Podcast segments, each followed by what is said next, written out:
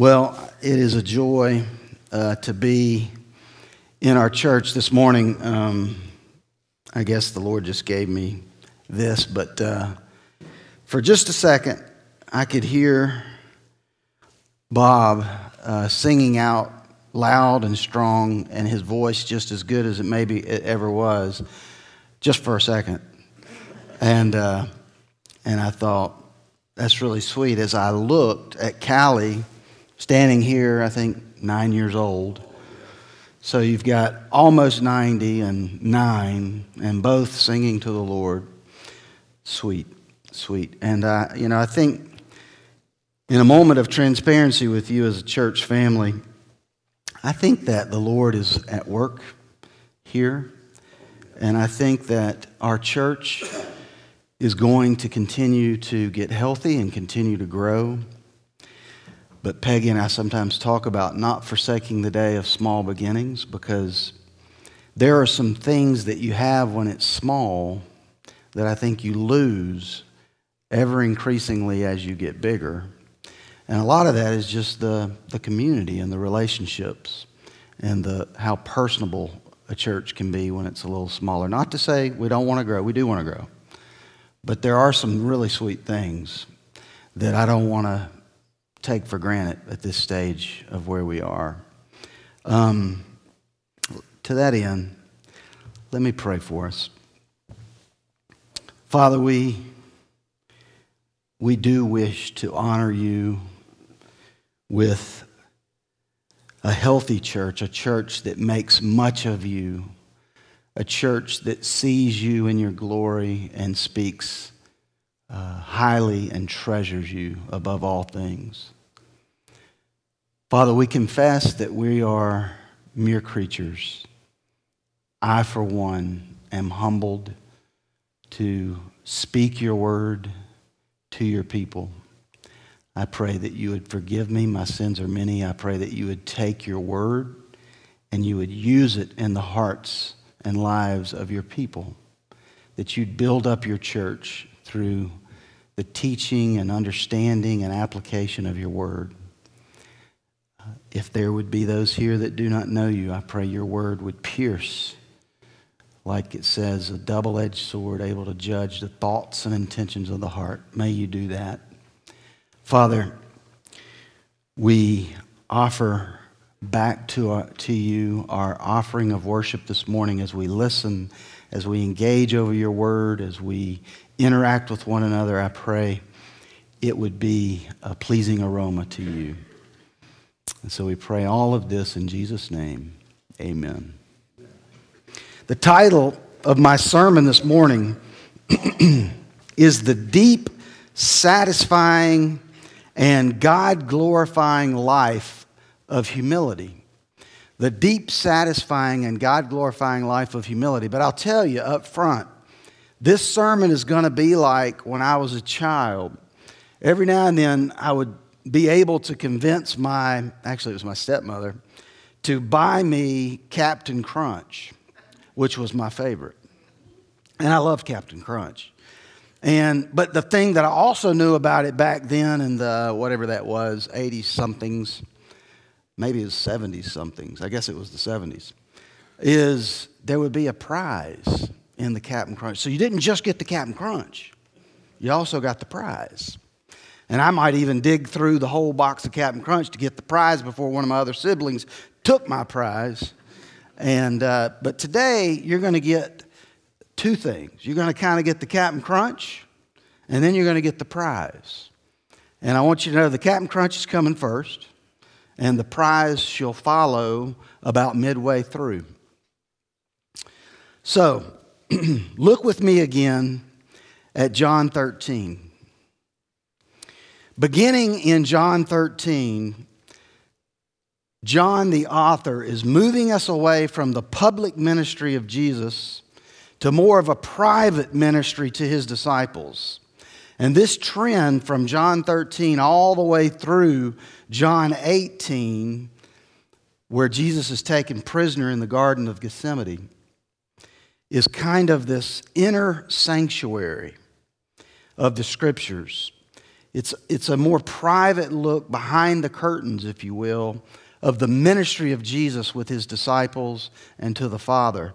It's one of the most unique and maybe precious parts of the scripture as you get a look behind the curtain. The feast of the Passover is where the passage starts there in verse 1 of chapter 13. We know from, you know, historically, it was an annual Jewish festival commemorating God's work to set free the, the, the children of Israel from Egypt. The name, uh, the Passover, is derived from there was a, God sent, if you read in Exodus, an angel of death that came over the land. It was the last of the plagues, and it would kill the firstborn of every Egyptian. The whole idea was to force their hand to set Israel free. And so this angel of death comes and he takes every firstborn male child and animal, and it forces Pharaoh to come back to Moses and say, Please get out of here before more disaster comes. And so, for now, for now, and when we get to the place in our text, for almost 1,500 years, the Jews have been having this feast as a memorial to what God had done. But what's fascinating about that is for 1,500 years this has been going on, but what we're reading is the last one of its kind. This would be the last Passover feast where they were celebrating the lamb's blood over the doorpost, and now it would be the true blood of the Messiah himself. And we move from the Passover feast to the Lord's Supper in our text today. It's an interesting part of the text. What we see pretty quickly in our text in John 1 is it says Jesus knew the hour had come. Jesus knew the hour had come. In other words, it was time. He had come to earth to go to the cross to pay the penalty for his people's sin, and Jesus knew that hour had come. It hadn't come exactly in that moment, it was to come in the next hours, but he knew ahead of time because he's God. And then in verse 3, it says that basically Satan had worked in the heart of Judas and he was to betray Jesus. And Jesus knew that in verse 3. And then also in verse 3, it says Jesus knew where he had come from beside the Father, and he knew where he was going. He was going back to be with the Father. My point in highlighting that is this Jesus was God. And he and the Father had a sovereign working plan for salvation. And here's the thing in this world, it's important that you know this as a child of God and that I know this.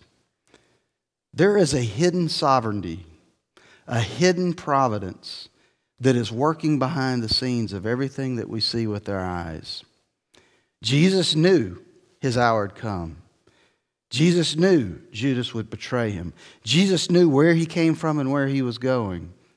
And not only is that sovereignty at work, but it's at work, and this is the important part, even in his death. A horrible thing. The, the most horrible murder in the history of mankind, but you took the most innocent person in all the world and you kill him for somebody else's sins. It's a heinous, heinous thing. But do we not see hard things happen in our lives? Very hard things. You may be in the middle of some of them. What I'm saying to you is there is hope for the believer. Romans 8 28. All things work together for the good of those who love God and are called according to his purposes. Even in the death of Christ on the cross, there was a sovereign, hidden plan, hidden to us, but not to the, the Trinity, working out the salvation of man. So, God is at work. But then if you look at verse 1, it says, look with me there in, in uh, verse 1 of chapter 13. It says, Now therefore, the feast of the Passover, when Jesus knew that his hour had come to depart out of this world to be with the Father, having loved his own who were in the world, he loved them to the end. He loved his own out of the world, and he loved them to the end. The question that I ask in my study is what does that mean? He loved them to the end, like when he got crucified? He loved them to the end of eternity because there's no end to eternity. So, how does that work? You know, he loved them to the end of eternity. Well, eternity by nature doesn't end. So, what is this passage? What is it saying? The Greek word here is a word, I'm sure I'll say it just like a Greek would telos. Telos. It means perfection or completion. He loved them to perfection, He loved them to completion. In other words, there was nothing going to be left undone with His people. When He went to the cross, he would have loved them to the end, perfectly to completion. And so, but it's interesting, right there in the next verse, if you read that with me too, verse 2 says, uh, During supper, when the devil had already put it into the heart of Judas Iscariot, Simon's son, to betray him. So Satan is already at work. And there is this satanic rejection of God's love, and Judas is the recipient of that. There is this rejection of God's love that Satan is at work in the heart of a person named Judas.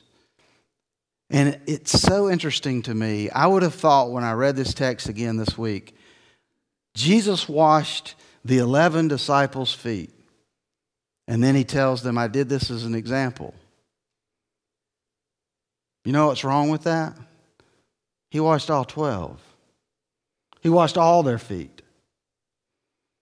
And I'm like, why did he wash the traitor's feet? It just said in chapter, in verse 2, he knew he was going to betray him.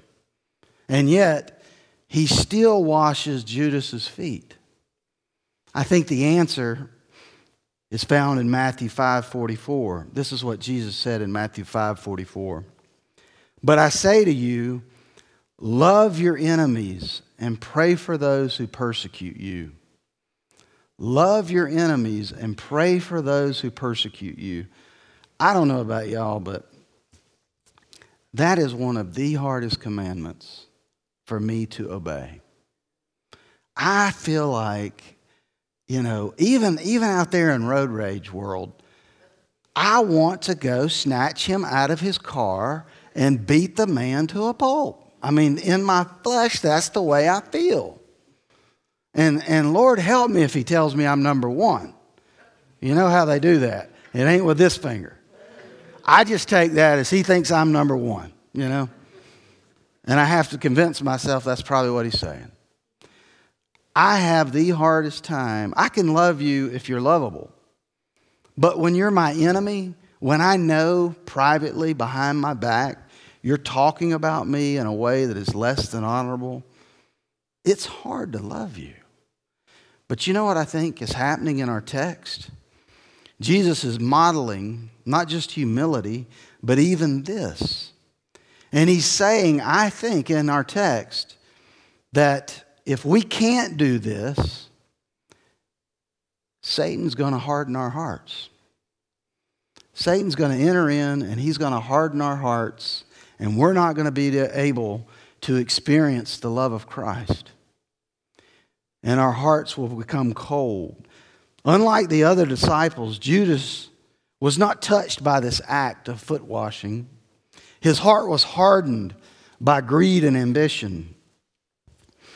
Greed, it seems, opened the door for Satan to enter into Judas's heart. Now, Look with me at John 13, 3. There's another phrase here that's interesting. It says, Jesus, knowing that the Father had given all things, given all things into his hands, and he had come from God and was going back to God. I'm in my study asking the question all right, so what was the Father giving? It says, all things into his hands. What were all things. The Father was giving all things. In the context, I think the point in this little piece of the scripture is the emphasis on Jesus being high and supreme, having all power. The Father had given him everything. Because the reason I think that's the point is what happens is the Father gives him all things. He's, go, he's from the Father, he's going back to the Father. He's the most valuable person to ever walk the face of the earth. And what is he about to do? He's about to put on a towel around his waist and get on his knees, and he is about to go to the lowest place and clean these guys' feet. So the point he's trying to make is the Father's given him all things. He's supreme, he's all powerful, and yet he's going to go lower than anybody would have dared gone in the room. And matter of fact, Peter's like, "Don't do that." And Peggy and I are watching the Victoria thing with uh, PBS, and, and there's this scene in there where it's like they don't want her to be a normal person. They want her to be a majestic queen. And these pictures get out of her kind of caring for her child, and she's all upset. They're not going to see me as a queen. That's what Peter's feeling like. They're not going to see you as the high and lifted up, the majestic. And Jesus says, Man, you're missing it, Peter. You're missing it. I'm going to show you with my example here. Foot washing is culturally, culturally not relevant to us today. And quite frankly, I get the willies just thinking about it you know, some of y'all's toenails and foot, and it's like, ugh. We wear shoes and we walk on paved roads and we travel in vehicles. In the day of Jesus, when there was a festival, they would bathe. It was customary. They would bathe their whole bodies and get clean. And then they would walk because you had to. You couldn't jump in your Honda and go over to the festival, you would walk on a dirty road in your sandals, and by the time they arrived, their feet would be dirty. Now, the rest of their body was still clean, they just bathed. So the servant, whoever that servant was in the home, their job was to come and get a basin and wash your feet. Because remember, I told you, they didn't sit at tables like we do, upright tables with back, high back chairs. They're down on the ground, kind of with their feet back, leaning on an arm. That's how John was able to relax in Jesus' chest. So the cultural picture of the Lord's Supper is really just a picture that. Uh, got everybody's face in there, kind of like a Polaroid. But that ain't how it really contextually happened. So it was important. it's important to get your feet clean. So look why, look why Jesus says he did what he did in this passage. We're still at the Captain Crunch section. We're not at the prize. But here it is. John 13, 14 through 16. It says, If I then, your Lord and teacher have washed your feet, you also ought to wash one another's feet. I have given you an example. So, why am I doing this? I'm giving you an example that you also should do just as I have done to you. Truly, truly, I say to you, a servant is not greater than his master, nor is a messenger greater than the one who sent him. Jesus is saying, Yes, the Father has given me all things. I am the supreme being of the universe. But watch me. I'm about to go low, and I'm about to be really humble. And you're supposed to be that way. But you know what? What I have learned in my experience in this life is that leadership and being the man or the woman means you have a lot of subordinates, you have a lot of responsibility. All these people are your do, do boys and do girls, they do whatever you ask them to do, and you're looked at as the exalted one. Jesus is trying to say, man, this world has got it backwards. If you want to be great, and there's nothing wrong with wanting to be great, it's our definition of greatness. Greatness is being a servant to all. And so he models it for them. More is caught than taught. Greatness in the kingdom is better defined by a willingness to clean another man's shoes than to fill them. Greatness in the kingdom is better defined by a willingness to clean another man's shoes than to fill them. Remember the disciples just before all this happened in a parallel gospel, they're arguing over who is the greatest? Look, look with me if you want in your Bibles at Luke 22, verses 24 through 27. It is up there on the screens, but it says a dispute arose among them as to which of them was to be regarded as the greatest. And Jesus is speaking. He says to them, The kings of the Gentiles exercise lordship over them and those in authority over them are called benefactors. But not so with you. Rather, let the greatest among you become as the youngest, and the leader as one who serves. For who is the greater, one who reclines at the table or one who serves? Is it not the one who reclines at the table? But then he says, But I am among you as the one who serves. He's right sizing a wrong view of leadership in our world. And then I love, uh, you know, the opposite of humility is pride. And C.S. Lewis says it probably as good as anybody. He says, Pride gets no pleasure out of having something, only out of having more of it than you. It is the comparison that makes you proud the pleasure of being above the rest. Once the element of competition is gone, pride is gone. Like, if, if I don't know that your house is a whole lot nicer than my house, I'm probably content with my house. But then the truth is, sometimes I might go to your house, and because it is a lot nicer than my house, perhaps in this illustration, I might leave kind of in my mind going, I wished I had that. You see? If I don't know that, there's no competition. Same, same way with cars, same way with gifts and talents, abilities, skills. We compare. We're always comparing. But you see, pride is the defining sin of humanity. And it's the source of all other sins. Pride is what got us into the fall. And pride continues. All temptations are based upon self gratification, which is an expression of pride or self love. Jesus is saying, guys, guys, it's about humility, it's about service. You want to be great go serve. We can all do that. That's the beauty of it, you know? It's like, I don't have to be the most gifted one in the room to go serve somebody. We can all do that. And I think God did it that way on, on purpose. The kingdom truth is to be great, you must be a servant of all. And then over earlier in John 12, it says, What? Unless a grain of wheat falls to the ground and dies you know what Jesus, what God's telling, I mean, Jesus is telling the disciples? He's telling them, listen, guys, you want to be great? Go find a place to die. Where can you die? I can die right here. I can die giving myself to First Baptist Chattahoochee and this community.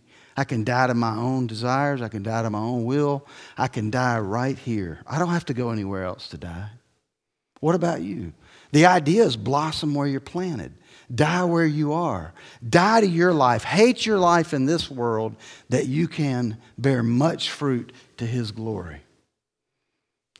You can die right where you are. So, to finish the Captain Crunch part, the most straightforward point of this whole story in John 13, 1 through 20, is Jesus is giving his disciples a calling as his representatives. If you read verse 20, it says, Whoever receives the one I send receives me. In other words, Jesus is making them his representative. And to be fit for this high calling, to be ready for this high calling, you got to be the kind of person who gladly, and that's the key word, gladly goes low in service. Not high, but seeks to go low in service. And the reason I say gladly is because in verse 17, you know these things. Bless, if you know these things, blessed are you if you do them. And the word blessed means joyful, happy it's basically saying, You want to be happy? And I know the answer for all of us is, Yeah, I want to be happy. Jesus is saying, True happiness is found down here in serving, not up here in getting people to look at you like you're somebody great. We, we all know, intuitively, we know, especially when we start having kids. At Christmas now, I don't get all giddy about what I'm going to get because I'm probably just going to get a tie. And if I'm lucky, a pair of socks, you know, at this stage in the game. But what I do get excited about when I have a little extra money is buying something nice for my children. And the thought of them opening that gift is sweet to me, and it brings joy to me. Giving, not receiving is where the joy is. Even in life, you'll find that the deepest joys in life are not when people are hailing you in status, but when they are helped by you in service. That's where the greatest joy is. Here's the prize. We just finished the Captain Crunch. Hope you enjoyed it. The prize. There's a separate, I think, and more substantial meaning in our text. There, that, what we, everything we said, I think, is true. But I think there is a separate and more substantial meaning. And I skip John 13, 6 through 11 for this reason. Because I think in John 6, 13, 6 through 11 is where the more substantial teaching lie. All right, look with me at that text. He came to Simon Peter. This is uh, John 13, 6 through 11. Who said to him, Lord, do you wash my feet? Jesus answered him, What I am doing you do not understand now, but afterwards you will understand. So even Peter didn't understand. Peter said to him, You shall never wash my feet. It's kind of like, You're royalty. You should not wash my feet. And he says, Jesus says to him, If I do not wash you, you have nothing to share with me. Simon Peter said to him, Lord, not my feet only, but also my hands and my head. Jesus said to him, The one who has bathed does not need to wash. Remember, I said they take a bath before they go to the ceremony, or the, except for his feet, but is completely clean. And he says, And you are clean but not every one of you, for he knew who was to betray him. That's why he said, Not all of you are clean. So the 11 have somehow been cleaned.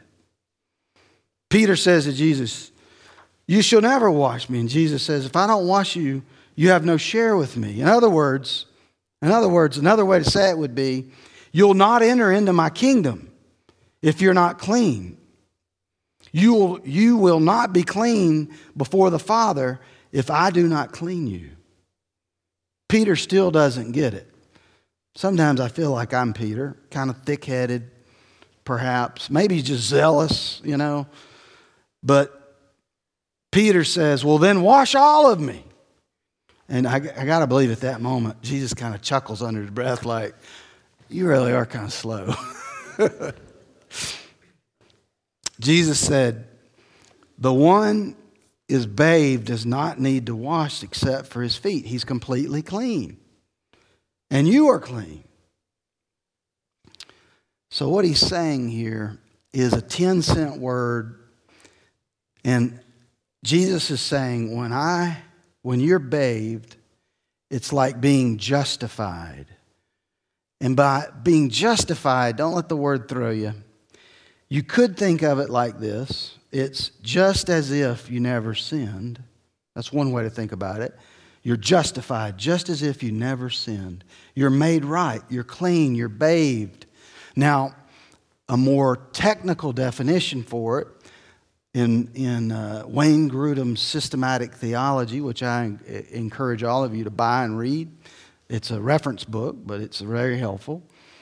He says justification is this an instantaneous legal act of God in which, one, he thinks of our sins as forgiven and Christ's righteousness as belonging to us.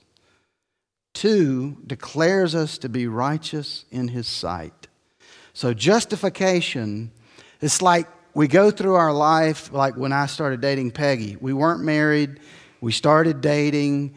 I knew I liked her. I met with her at the Gyro in Carrollton and said, I'm crazy about you. We're still not married, but we get all the way over here to July 24th, 1993, and I said, I do. And she said, I don't. No. She said, I do. And we got married. And at that point, we're married, right? Justification in the spiritual sense, God may be bringing us along, wooing us to Himself, but at some point in time, He justifies us. He makes us legally right before Him. He takes away our sins, He covers our sins with the blood of Christ. That's justification. Another way to say it is this way I've got an illustration for you.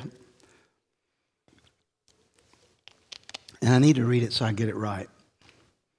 There were two university men who were great friends. They graduated together, went out into the world to make their names. One was called to the bar, while the other entered into business. Both were considerably successful. One rose to become an eminent judge over time, while the other amassed a, a, fortune by which he was constantly dealing with the stock exchange. Unfortunately, a black day came for the businessman, and he lost everything in one day. Then, in an effort to regain his old position of influence, he embezzled a large sum of money. When the situation came to light and he found himself in the hands of the law with no defense, he pleaded guilty and he hoped for clemency from the judge. It happened that the judge appointed for the case was the embezzler's old friend from his college days, whom he had not seen in years. As soon as they entered the court, each man recognized the other and it was not long before the public became aware of the situation. This led to speculation. Would the case be dealt with leniency? Would the offense be minimized because of their friendship? Or would the judge overreact, perhaps, to the public's knowledge and give a more severe judgment? The case was heard in detail by detail in all of its ugliness. And when time came for the summing up and passing of judgment, the court was at a high pitch of excitement, wondering how the, the fascinating drama would conclude.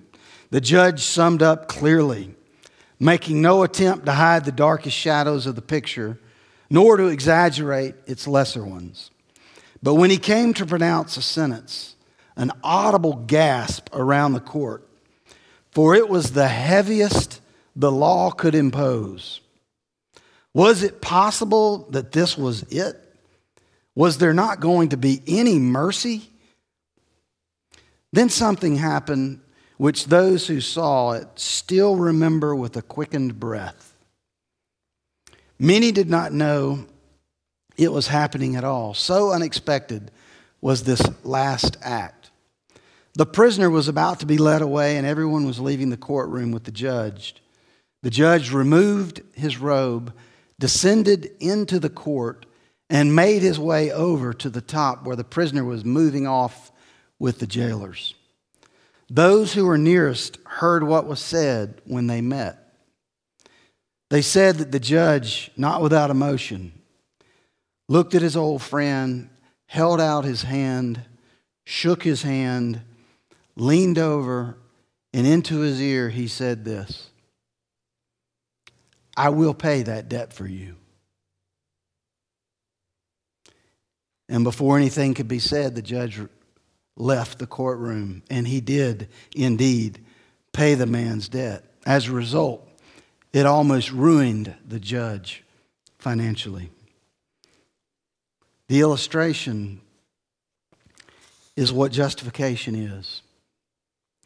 The truth is, we are the embezzlers. The truth is, we lost it all. But Jesus pays it all. And then we get it all. Now, the scriptures are very clear that our response must be we must believe in Jesus and trust that He indeed is the Messiah, He is God, and that He did pay the penalty on the cross for our sins. And then when we understand justification, that we were sentenced to a payment we could never pay, like that guy in the courtroom, the embezzler. Could you imagine when the sentence came down how heavy it would have been as he contemplated his whole life is lost? He will be in prison for the rest of his days if not found guilty and murdered for his sins. That is it for us in a spiritual sense. We are hopeless without God. Without Christ paying the penalty for our sins and justifying us and making us right, there's no hope for us. No hope for us. And so, you might say, sitting there, I'm not an embezzler, Clint. You might say, my sin, I mean, come on, really. I mean, the worst thing I've done that I can remember is when I was 13, my mom wouldn't buy me a lollipop and I stole it while we were in the checkout line. That's all I've really ever done. Am I going to be sentenced to eternal damnation for my little bitty sins? I could see it if I were Hitler or even this embezzler. But look with me, Jesus raises the bar on what it means to be a sinner. In Matthew 5, 21 through 22, he says, You have heard it that it was said to those of old, You shall not murder. I bet you there's nobody in here that's ever murdered anybody, and if you had, I'm scared of you. But he says, You shall not murder. Whoever murders will be liable to judgment. That was the Old Testament. But Jesus says, But I say to you that everyone who is angry with his brother will be liable to judgment. And whoever insults his brother will be liable to the council. And whoever says, You fool, will be liable to the hell of fire. So now the bar just went from murder to even just being angry. And the fact is, I've already confessed in this sermon how angry I am when I'm driving sometimes. So you know I need Christ. And I'd be willing to bet you've been angry too. And then in Matthew 5 27 through 28, it says, You've heard it said, this is the Old Testament again, you should not commit adultery. But Jesus raises the bar again. He says, But I say to you that everyone who looks at a woman with a lustful intent has already committed adultery in his heart. And so the bar, none of us, none of us We all are guilty of sin. We need to be justified and made right with God. Only Christ can do that through faith and repentance. Faith in Him and repenting. Now, what's this thing about washing the feet and you don't have to be bathed? What, what Jesus is saying with this is He's saying, You already took a bath if you've been justified. That's a one time thing. It, it's like the marriage. We're dating, we're dating, we're dating. Finally, Peggy and I stand there and we both say, I do. We're married. When you become a Christian, you may have been going to church and learning things, but at some point, you trust Christ and you repent of your sins. He comes into your life, there's justification. But in our text, the reason there's the continual washing of the feet is this idea of sanctification. We're not just justified, but we need to be made like Christ. We need to become more in His image. So we need our feet continually washed by Him. And that's what He's saying in our text. Is there's this continual washing, washing of the feet, not the whole body. You've been justified, you've been made right. And so you need to be sanctified. Our sin, even after we become a Christian, breaks our fellowship with God. And this is important to get. Our sin breaks our fellowship with God, not our relationship with God. If I truly am a Christian, there is nothing I can do to lose that. But if I'm truly a Christian, God has come into my life and into my heart in such a way that I don't want to go on living in sin. I don't want to go on saying, oh, big deal, you know, God says you do that, but I don't have to do that. I'm already a Christian. No, that would tell me you may not understand justification. There's this desire to be right with Him. And because I came from a father that I had a great relationship with, I'll use that illustration. I could not stand it when I knew my father was upset with me. I couldn't stand it. I could not live in that state for any length of time. I cherished him and I cherished what he thought of me. And I think a true believer is that way. That we can't go on living in sin. And so what would happen is I'd go to my father and I'd say, Dad, I know you told me to do this, but I remember one time we had a huge party when he was out of town. I was in, in high school, and everything went wrong. I mean, people, lampshades got broken. I'm not telling you the whole story, but I sat my dad down after we cleaned up everything, and he couldn't tell. And I just said, Dad, we had this big party when you were out of town. And he said, Tell me something I don't know. And I confessed it. He forgave me. And it restored our fellowship. That's very similar as a Christian. Confessing that sin, restoring that relationship. We need our feet continually washed, but you don't need to keep taking baths. If you've been saved, if you've been justified, you are justified. So here's the question Do you know the saving love of God in justification? Have you ever personally experienced the judge taking off his robe and coming down and finding you and saying, I'll pay your debt? Is that you? Do you know that love of the Father? If not, I pray today would be the day of salvation. The other part of this is maybe you are a Christian, but there is this broken fellowship. There's something that you're holding on to that is keeping you at a, guilt, a guilty distance from your Father. Will you make that right with Him? Will you ask Him to forgive you and restore that fellowship, that sweet, sweet fellowship with God. And remember, some of the standards are just really, really challenging. Are you angry with somebody and you just can't let that go? Are you praying for your enemy? That's hard. There's some hard stuff there. I ask you today either come to Christ through justification or come to Him with your sin and make your fellowship sweet again. Let me pray. Father, I thank you for your word, for the model of humility in Christ, and also for the way it speaks to us about the gospel and sanctification and being made right. Would you work in our hearts to that end? I pray in Jesus'